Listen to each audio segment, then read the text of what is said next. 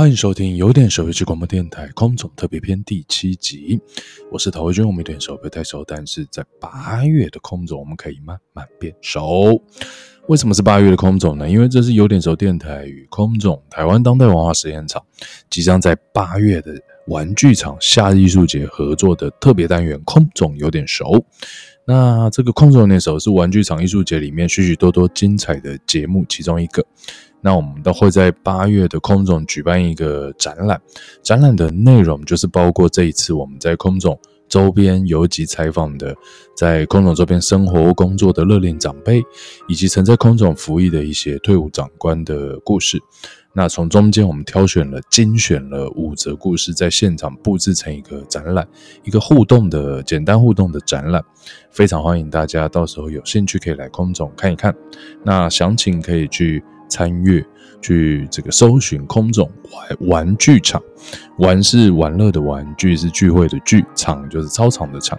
夏日艺术节，那密切关注他们的网络的 Facebook 粉砖这样子。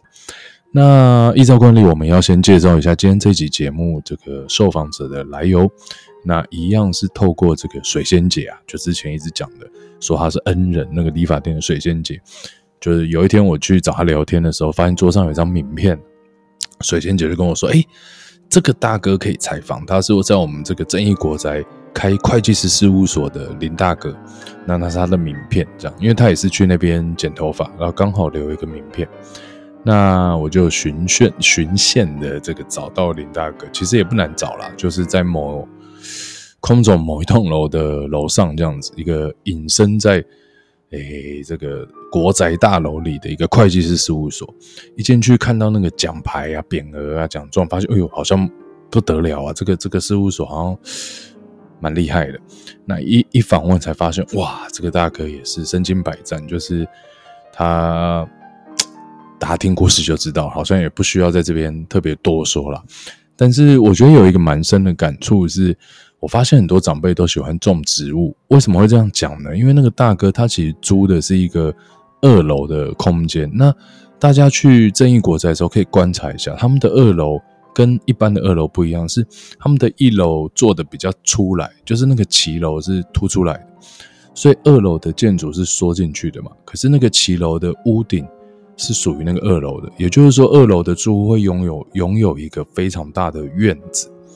那这个林大哥，他就跟我分享说，他之所以想要在这边，诶、欸、开业，有一部分是因为他以前是成长在这个乡下地方的小孩，所以对于种植物啊、农村的生活一直有一个向往。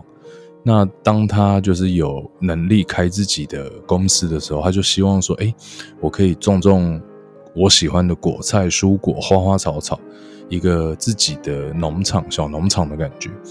那去，比如说比较乡下的地方，可能拥有一个别墅也不错，但是离他上班地方太远了嘛，所以他就想说，可不可以类似一个工作跟休闲合在一起？于是就发现了正义国在这个地方，诶，又可以种很多的植物，又可以专心工作，这样互补相互相辅相成了。那这次访谈到现在，我发现长辈好像就到一个年纪。或者是现在的人吧，可能都都蛮喜欢种植物的。那这也是我们这一次展览的一个灵感的来源。那大家到时候来看展的时候，可能会会发现，就是我们诶有一些提供一些植物跟大家交换故事这样子。那废话不多说，我们接下来就来听听这个会计师事务所林老板的故事。这个地方本来是军方的土地的，早期。就是盖那个比较矮的矮的房子嘛，后来这个军方就说盖国宅，就让原住户抽签，原住户就抽签，有人就抽到一楼，有人抽到二楼啊，哈，二楼他就是商用，所以二楼就可以开放给外面的人买。那我住是住在对面，住那种大厦。我为什么来这里呢？因为我希望有个空旷的露台。你说我去住别墅，别墅那么远又那么那，那我住在这里。而不是就像就像别墅，因为我可以种花花草草，天天在外面浇花、种树、欣赏哦，种果树啦，种菜啦，好像我是住在乡下，等于说当做我的娱乐。这边是上校以下，大概中校以下人分配在这里。那这里后来这个本来是南区的铁票，对军人嘛。那现在慢慢这些原住户的人，比如年老走了，那可能就假设说只有一户，我分配两个孩子、三个孩子不均嘛，这就卖掉。那有的人呢，后来年纪大了没有钱，哎，我把它卖掉，我到市子一间房子可以买两，又有储蓄，这就搬走。所以现在这里原来住的不到三分之一，哦啊，早期的国宅。人家印象中，你住国宅好像有点类似比较没有钱的了哈，虽然不至于平民了，但是因为随着时代环境改变了，这里交通方便，水涨船高。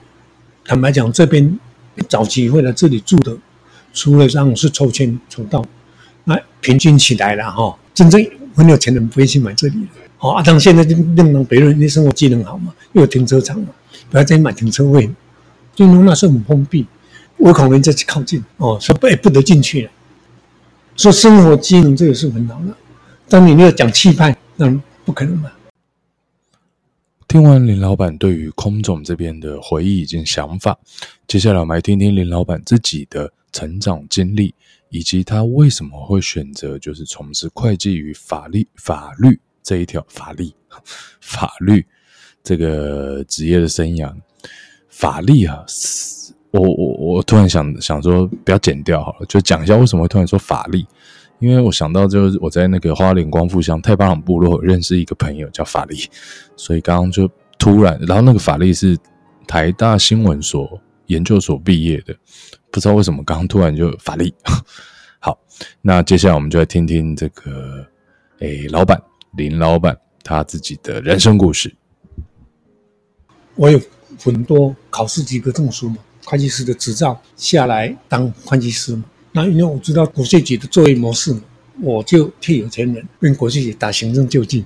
那因为我也懂法，所以我就可以跟法官沟通。我去打官司的胜诉几率比别人高。但是我也回馈了社会，我就捐了六部的救护车，就喜欢写文章啊，或者去演讲啊。我懂得地震嘛，懂得法律嘛，懂得税务，懂得政府机关的运作嘛，那我就去综合演讲。我再讲一个讲一个故事。曾经有一个人，三十多年前，有一个人学历非常高，也是台大的，但是呢，他就穿得很轻便，专门去搞股票委托书。他的股票啊，一张一张的张数比我的卫生纸还多。他走了，国税局派五个人盘点他的股票，以前没有几保嘛，他的股票点五天半，他土地的所有权状一张一张的这样堆起来，有我两个人的高度了。台湾省二十一个县市，有十九个县市有他的土地。他没有结婚，哦啊，他走了以后，就由他的哥哥姐姐继承到现在。三十年后的今天，他的股票还没有解决，纠纷纠葛在一起嘛。大家其中有一两个人不盖章，他觉得分配不公，就是说他的舅舅的财产不止这一些的，不盖章，股票统统不能领。这些股息啊，大概积了差不多有十亿。那我当然有一个使命感，就是说这个民法害死人嘛。民法一一五一条，它说遗产是共同共有。那现在人怎么可能？因为现在第一个有人招了嘛，他不肯露面；还有一个移居国外嘛，叫找所有的人盖章啊。因为五个继承人，后来衍生到三十个嘛。所以我现在就有一个使命，我说我要去修改提存法、民法，只要三分之二同意就好嘛。啊，这是过时的法规，因为以前的人。大家都是住在一起，也没有什么出国，也没有什么那什么。而现在财产多元化，到处都有财产，所以我现在就一个使命，就是我也是那时候，因为我查政府机关嘛，对于这个治安难行的这个法令啊，我就常常建议政府，我说你要改。一般的会计师看到政府机关就很怕嘛，啊，我说不是嘛，因为我以前审计部是他财务机关，政府机关，那政府机关我不对，所以我就常常建议财政部你要这个法令要修，解释令要修改。那时候我也。上了报纸啊，或者说新闻啊，我当然没有完全退休了。后来我自己也做外墙拉皮嘛。啊，刚刚那个是我女儿，我女儿接棒，她是会计师、律师。当这一些实务经验的，这个是我女儿没办法。我是我是农工商军工教我都干过了，所以各各种人我都可以跟她讲。我是在台中一个乡下出生的，爸爸祖父都是在务农，很辛苦，有时候很好，稻谷都要收获了。那村来一个台风，我们有七个兄弟，还有一个妹妹。然后我爸妈就靠种田为生嘛。说我小时候就想说，哎，这个不能再务农，那不能务农怎么翻身呢？我想说，我就要靠读书嘛。民国四十八年八七水灾，那我爸爸就得了心脏病。刚好那一天八月六号那天早上，我去考台中商职，现在的台中科技大学。结果我考完了以后啊，当天晚上下大雨，八月七号是水灾了嘛？哎，我说，糟糕，我考进可能都被被水流走了。那八月七号呢？初中考高中的人，因为那时候资讯不发达嘛，但是去的人呢、啊，比录取的人还少。所以去考的人呢、啊，通通考上。那时候我爸爸就得了心脏病。那我家里很很穷嘛，照道理说有很多的农地还没有现金，我爸爸就去跟金主借钱来让我读书。啊，这个金主啊就讲说，你就让他去当学徒嘛，啊，一个月有也有三十块的零用钱，那是三十块蛮大的。那为什么让他读书？啊，啊，一个月还不止花花三十块。啊，我爸爸说，啊，这个小孩子就比较搞怪啊。如果啊，我没办法一个人买一甲地给他，但是我借钱让他读书啊，说不定比胜过买一甲地给他。第二天，金主就开始叫我写这句，写到最后。保证人，我就问清楚，保证人要写谁？他写我，我虚岁才十四岁了，就要当保证人呢。他说：“钱你拿去用啊，你拿去读书啊。那个这句有效期间是一年，一年一年，你总有总有一天呢，你会长大嘛。”他说：“万一你爸爸走的话，我就找我要。哦，因为我爸爸有农地嘛。哦，我常常在演讲的时候，你最好不要去当保证人，呆的嘛，人在一个呆嘛。然后我爸爸回来就跟我讲，他说：我再能够再骗你。”但是享受不到栽培你的成果，他意意思他会早走，他知道他啊要我说栽培弟弟妹妹，哦，我要替他照顾这些弟弟妹妹啊，我说好，我就扛起来。所以等于说我从十岁，我爸爸那一刹那跟他讲说我要去照顾弟弟妹妹，我这个肩膀啊，我说那不是只能为我自己哦，不能独善其身哦，只能从那一天开始几乎没有笑容了。那我爸爸以前这种赊账没有现金呢、啊，那我爸爸他心脏病，他很怕说他走了以后啊，我们不知道去还人家这个这个账款，所以每次回去啊，学校偷了一根粉笔啊，写在这个墙壁上，写的矮矮的，因为我弟弟啊小啊，就把它擦掉，几年几月几日啊，我爸爸去欠人家多少钱？哦，举个例子来讲，这个小麦啊，一斤去卖给那个人民厂啊，两块五，然后那个在人民厂把那个小麦变那个面粉嘛，还有就那麦皮啊。那我卖皮啊，我爸爸竟然跟他买一斤，跟他买三块。那我爸爸说，小麦卖给他两块五，皮跟他买三块。啊，我爸爸说他养猪啊。然后我老爸，我在高中三年级的时候，他就他就走了。我那时候我就很穷嘛，中午没都没饭吃。那我就在台中商子斜对面，在台中公园去旧书摊去看书，就是他那老板娘，他说：“笑人笑人，你为什么每天中午都就来看书啊？”啊，我没饭吃，我不。能在教室看人家吃饭，你看用哪一本你拿回去啊？啊，等到没有下雨的时候，你这样拿来还我了啊！你不要这样，这样他有点不舍啊！我就问他说：“那那我找最大本的，最大本的六法全书是最大本嘛？啊，一个礼拜要租金多少？他说你你都没有饭吃了嘛？那个六法全书是夹的高普检定，不是高普考检定，这是没有学历的人经过这个检定去考。”那我初中一年级我就去报名，因为他没有资格限制嘛，检定没有说，通通及格。初中一年级就普检书记官及格。那到了高三，我爸爸走了，当天早上八点半，发现我爸爸走了，去看日子，看了说，当天晚上九点可以埋葬，啊，如果没有了，要再换三个礼拜。当年没有殡仪馆啊，都摆在家里嘛。当年那个也没有现在冰柜啊，就用那个棺木封棺嘛。啊，还有那时候环境社会环境很穷，民国五十三年，只要家里有婚丧喜庆，很多人就来那些乞丐啦，哈，或是那个罗汉咖就是单身的啊，没地方吃的，他来这里来跟香拜拜，你就要供他吃饭。那时候我想说，不对啊，那我这样光吃三个礼拜我就被吃垮了，我没有那么多钱嘛。那时候我就跟我哥哥他们讲，我说当天晚上就就解决了嘛，早上八点半发现爸爸走，当天晚上九点半就埋葬好了。第二天早上，我就带着我哥哥去找我爸爸的债权人。这我爸爸的债权人很多，好几个，利息的利啊，是一个刀一个禾嘛。存一万的跟一个欠人家一万的就会相差很远。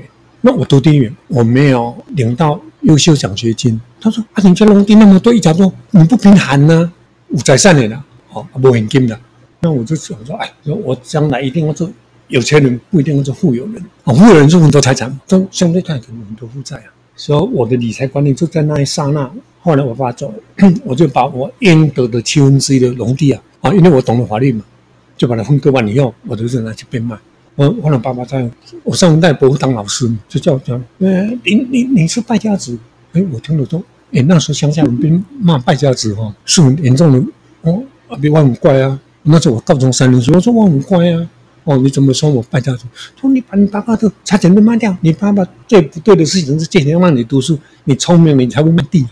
跟我伯父写一个切结书，说我长大以后赚到钱，先把这块农地买回来，买不回来我再变得给我买双倍。那民国六十九年，哦，阿伯八十岁生日，他叫我回去，他拿着，哎，这张切结书是不是你写？我说是啊，哦，他说，啊，你那时候要实现。那时候我在审计部还当了科长，那时候我是大有前途。哦，我跟阿伯说，我两年内买回来，我两年内怎么样？我当公务员我怎么买回来？不可能嘛，所以你去贪污，我就毅然决然辞职。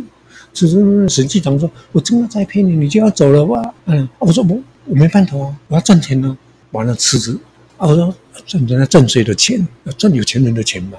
一般的人，你去赚他的钱，他如果没有钱呢？哎，有钱人也不好赚了。有钱人怎么会让你赚呢？你要对他有贡献。我以前是在查政府机关嘛，我就知道政府机关的心态嘛。第一个，我有法律的基础嘛；第二个，我要查政府机关的基础嘛。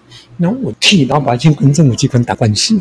啊，我就下来就我努力，一开始没有什么机会买啊，人家打赢了，就送几瓶的酒给我，因为我喜欢喝酒。我说不对劲，我说送几瓶酒哪一个？我就跟他协和嘛，说我如果给你打赢了，节税了多少，给你抽成。啊，当大家当然同意啊。第二年就真的买了农地，在杨梅买了双倍，把所有钱都回去给阿伯，已经买回来了。那我也阿伯就有点掉下眼泪说，当年他真的冤枉了我。